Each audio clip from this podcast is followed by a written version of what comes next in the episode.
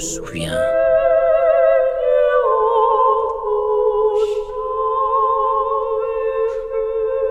Je me souviens. Je me souviens de la jetée.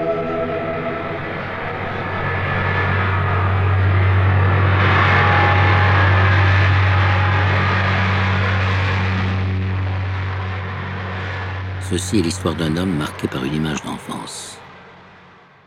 La scène qui le troubla par sa violence et dont il ne devait comprendre que beaucoup plus tard la signification, eut lieu sur la grande jetée d'Orly, quelques années avant le début de la Troisième Guerre mondiale. À Orly, le dimanche, les parents mènent leurs enfants voir les avions en partance.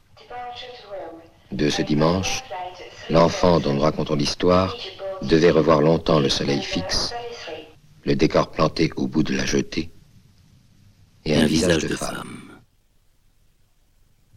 Rien ne distingue les souvenirs des autres moments. Rien ne distingue les souvenirs des autres moments. Ce n'est que plus tard qu'ils se font reconnaître à leurs cicatrices.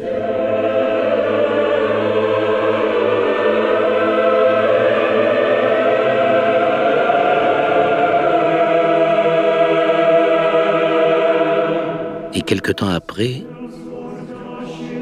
vint la destruction de Paris. Beaucoup moururent, certains se crurent vainqueurs, d'autres furent prisonniers.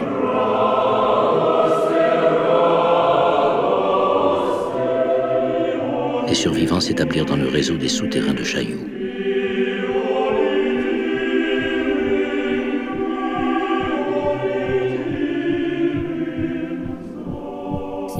Conduire à la salle d'expérience. On vint chercher un jour parmi les prisonniers, l'homme dont nous racontons l'histoire. Dont nous racontons l'histoire. Il, avait, peur. Se réveiller dans un autre temps, c'était naître une seconde fois adulte. Le choc était trop fort.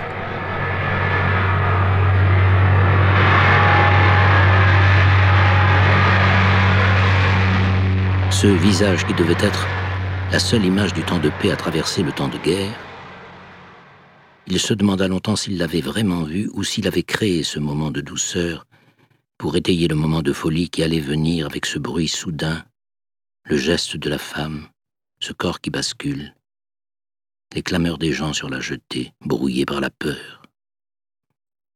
Plus tard, il comprit qu'il avait vu la mort d'un homme,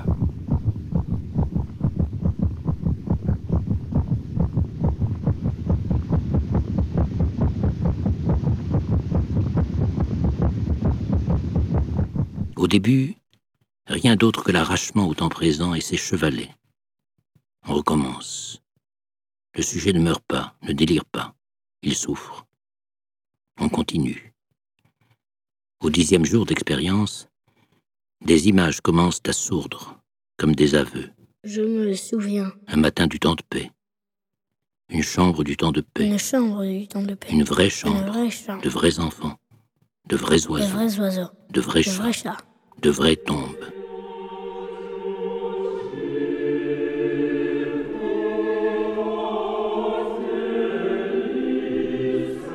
Je me souviens.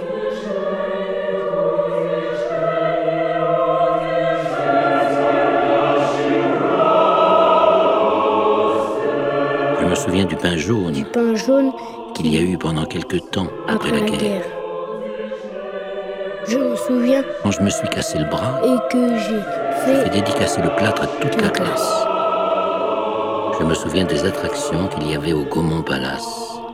Je me souviens aussi du Gaumont Palace. Je me souviens de Lee Harvey Oswald. Je me souviens des, Scooby-Doo. Je me souviens de l'époque où un immeuble de 10 étages qui venait d'être achevé au bout de l'avenue de la Sœur Rosalie, était le plus haut de Paris et passait pour un gratte-ciel.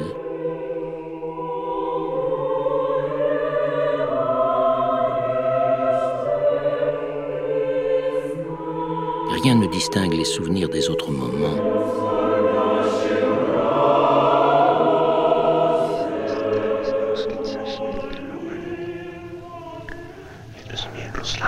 trentième jour, la rencontre a lieu. Cette fois, il est sûr de la reconnaître. C'est d'ailleurs la seule chose dont il est sûr, dans ce monde sans date qui le bouleverse d'abord par sa richesse.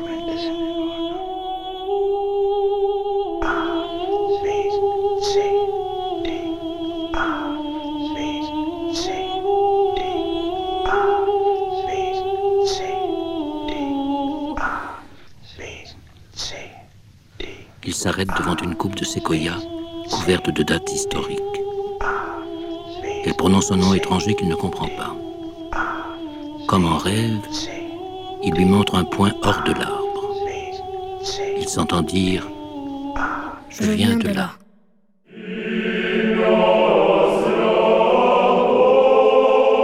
Une fois sur la grande jetée d'Orly, dans ce chaud dimanche d'avant-guerre, où il allait pouvoir demeurer, il pensa avec un peu de vertige que l'enfant qu'il avait été devait se trouver là aussi, à regarder les avions. Il comprit qu'on ne s'évadait pas du temps, et que cet instant qui lui avait été donné de voir enfant, et qu'il n'avait pas cessé de l'obséder, c'était celui de sa propre mort.